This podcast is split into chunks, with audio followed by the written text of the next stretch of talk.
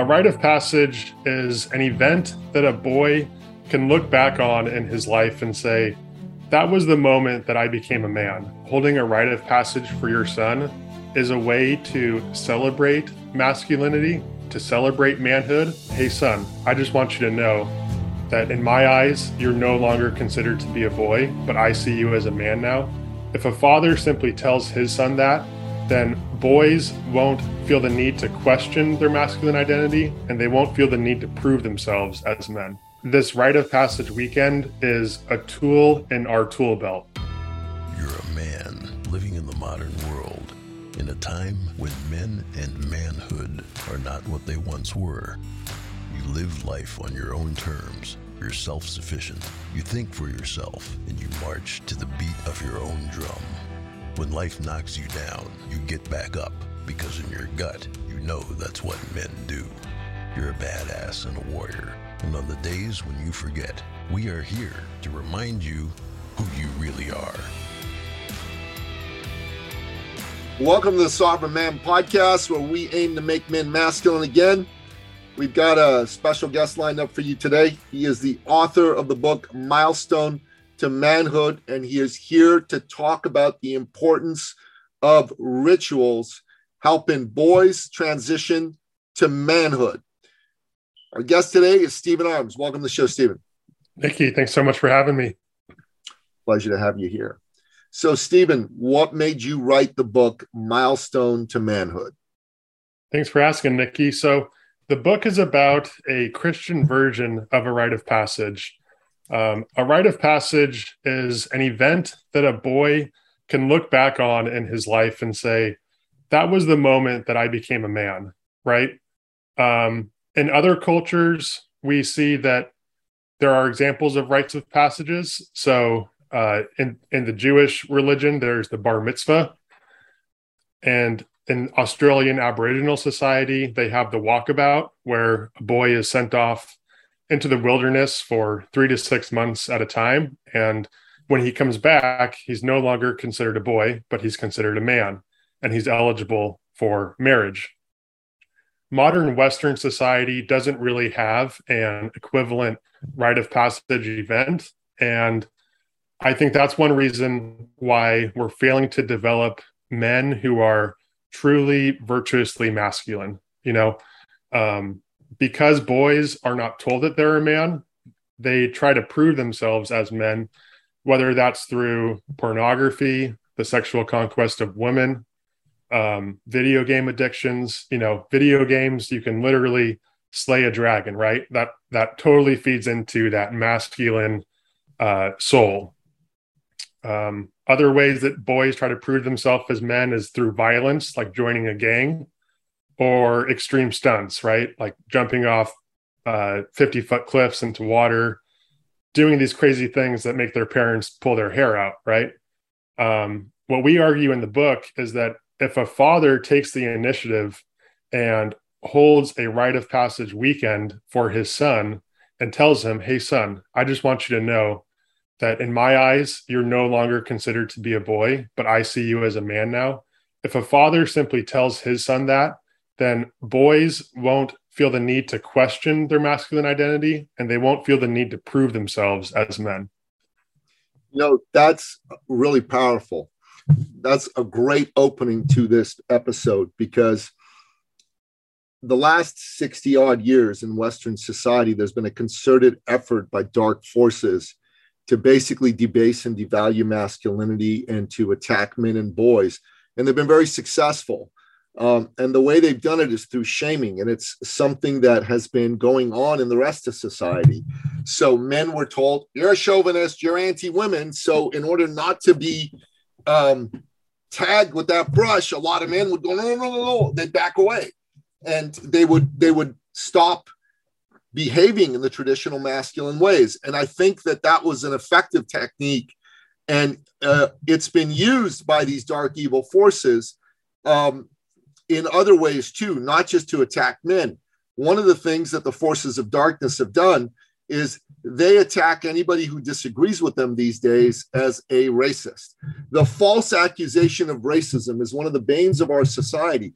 Good people shut up and don't move forward with uh, their own ideas and opinions because they don't want to be tagged with that brush. The false accusation of racism is one of the most insidious and hateful things that's happened to society over the last 60 years. I think people are sick of it and they're pushing back against it super, super, super hard. Uh, and, and, I, for one, think it's about time that that happened. And I think it's about time that, you know, men realize this was a bill of goods, goods that they were sold and that they start to step up and become masculine. And what you're talking about in terms of rites of passage is very powerful because I know rites of passage have been in existence ever since the dawn of mankind, right? And uh, rites of passage really give people a sense of belonging too, right? What are your thoughts around all this? I absolutely agree. I think that this whole idea of holding a rite of passage for your son is a way to celebrate masculinity, to celebrate manhood um, in a healthy way, to help a boy make that transition from boyhood to manhood um, instead of being ashamed of our manhood, right? Um, so, one thing that we talk about in the weekend is it's actually not just the boy and his father, but the father will uh, pull in other men and get them involved in the weekend as well. So, my dad actually held a rite of passage for me when I was 13 years old. And it wasn't just me and dad. Um, my grandfather was also present, and my two uncles were there too. So there were all of the male role models that I looked up to as a boy were part of my rite of passage weekend. And they really shared to me, you know, this is what it means to be a good man. This is the kind, type of man that we want you to grow up to be and in that way, this rite of passage weekend is a celebration of manhood. It's not a, we're not shying away from manhood. You know, like you said, the culture tells us to be ashamed of our manhood, to be passive men, right? But instead, this weekend is about developing a virtuous man, you know, the type of man who wants to get married and have kids and support others, you know, the type of man who thinks about other people before he thinks about himself. So that's Amen. really what the weekend is about. I.e., not a Rollo Tomasi or Andrew Tate kind of a man. yeah. There's a balance there, right? Like being a man, being a good man is not necessarily being the macho guy, right? Who puffs up his chest and shows off his muscles and can only show his strength, right? Strength is an element of manhood. Absolutely. It's important for men to be strong. But at the same time, it's important for men to have a sensitive side too and to be good communicators. If a man never learns how to be a good communicator, when he enters into marriage, that marriage is not going to go well. So it's important for men to have that balance between strength and vulnerability, sensitivity. And I think that's what in the weekend we try to walk that fine line of this is what it means to be a good man, is to have that both sides of you fully developed. You know, you can you're in touch with both elements of that. Yeah, I um, I got to say I like it. I do. I like it quite a bit. Um, uh, and you know, I'm not sure.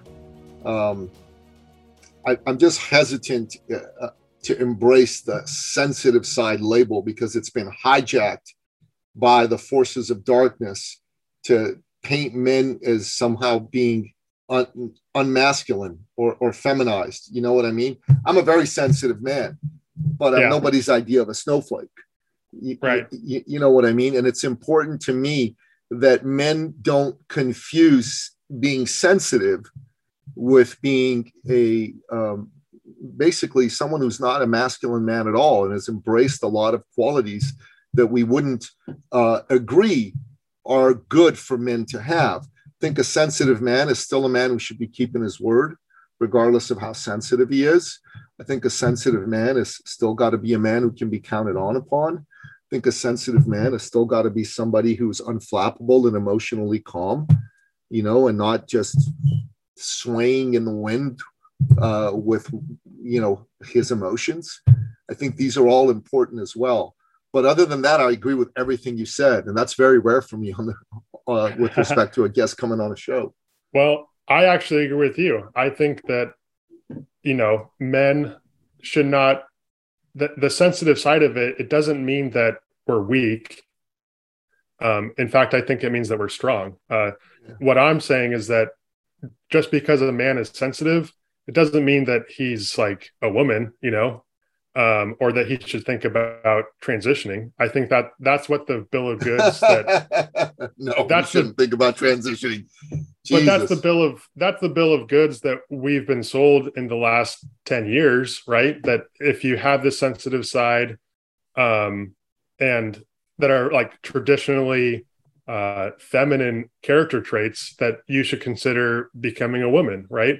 And I think what why? What my position is is that no, those are those are normal uh, character traits of men, yeah. um, but we we need to to celebrate those in in healthy ways, like you're talking about, with integrity, with persistence. So it's uh, it's balancing those two aspects of manhood.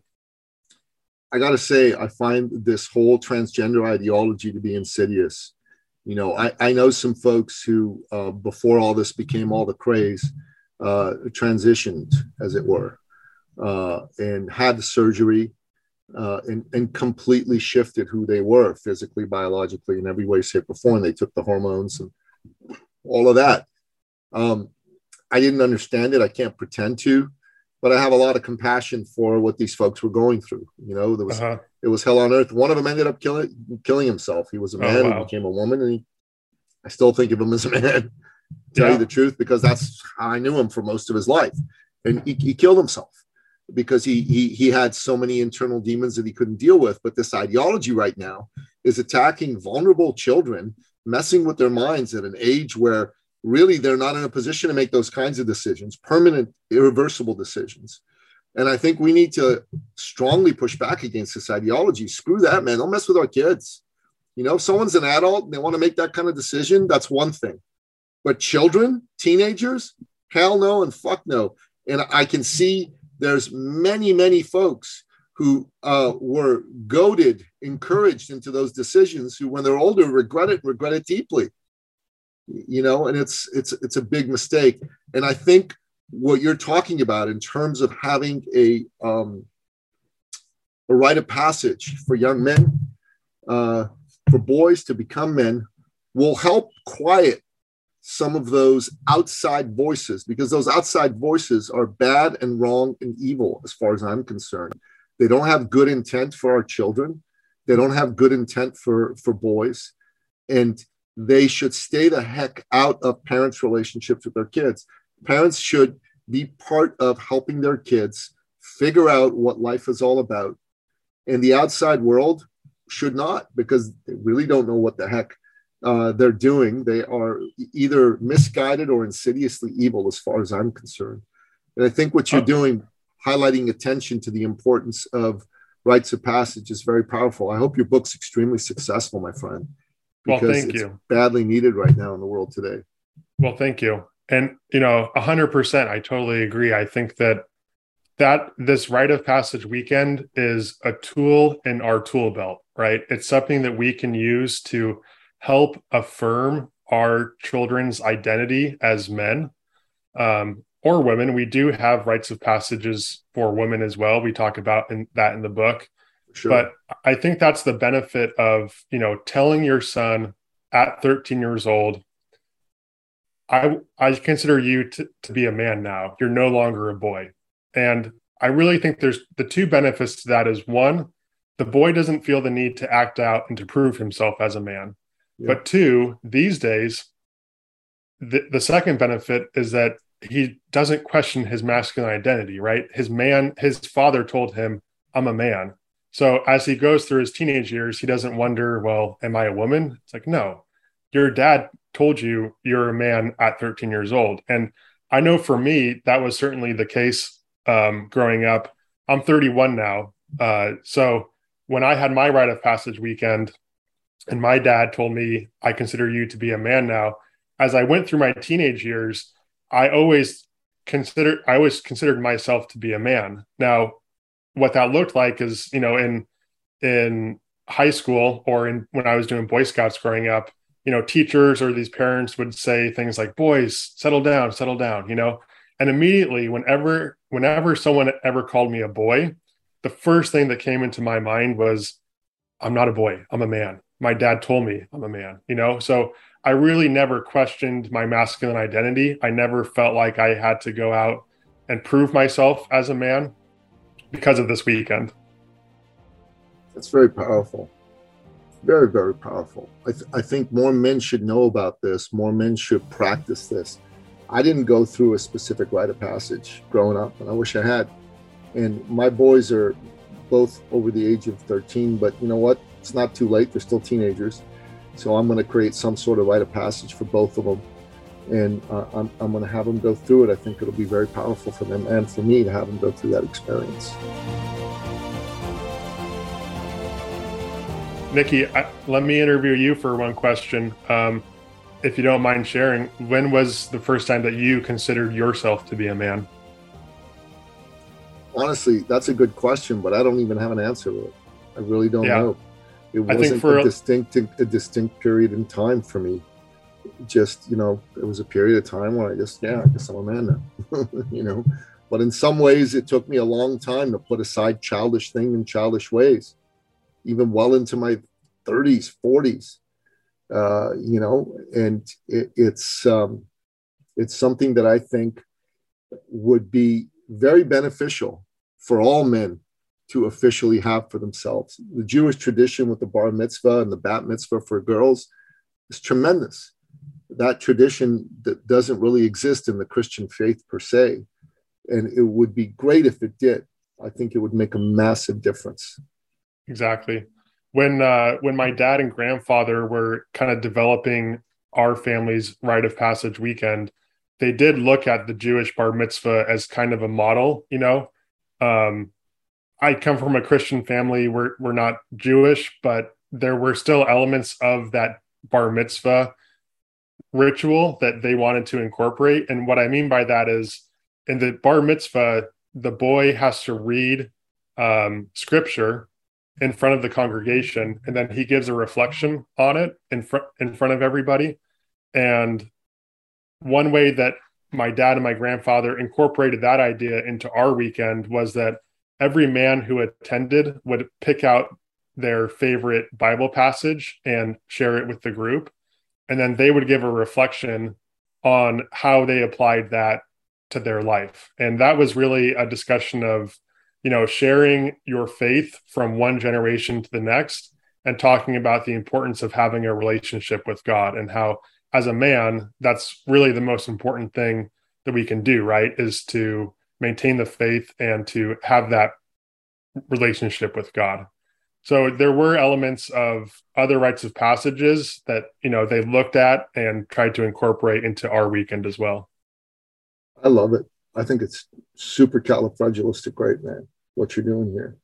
Thank you. It's great that you've decided to to share this incredible um, gift that your father and your grandfather gave you with the rest of the world. And are you going on a bunch of other podcasts? Uh, yeah, we've been kind of making the rounds and getting the word out uh, about the book. So that's uh, it's been a lot of fun. Good, good, good, good. So we'll make sure we'll put the book in the show notes for folks to be able to uh, peruse and um, be able to use. I really am excited uh, about the concepts that you talked about in the book. I think they're tremendous. And I think that what you're doing is a gift, is a gift to uh, a confused group of young boys and to a uh, scared group of young fathers uh, who don't know what to do in the face of this societal onslaught against children. And it will help armor them and strengthen them to be able to fight this battle and help keep their children away from um, feeling pressured, feeling confused, and feeling that they have to make a decision in a way that they can't possibly reverse the ramifications of it. So this is wonderful, man. What you what you're doing is absolutely spectacularly great, and good on you. And um, get it out there, get it out there in a bigger and better way.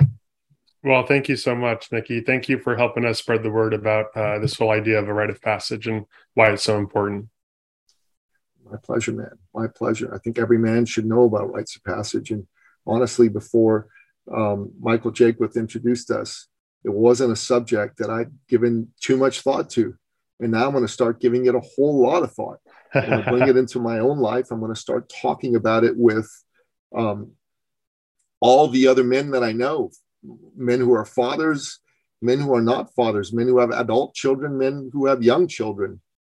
Every single one of them really needs to understand the importance of a rite of passage for his children, for sons to be sure, uh, but even for his daughters. I think these are important, important topics in 2022 for fathers to be aware of, and frankly, to educate their their wives on because you want to have them on board with the whole concept of a rite of passage.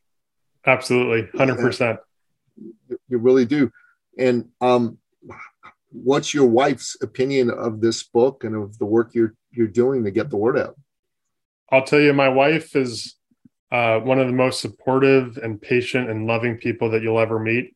She is uh, totally behind the book as well. Uh, you know, the book is just as much hers as it is mine.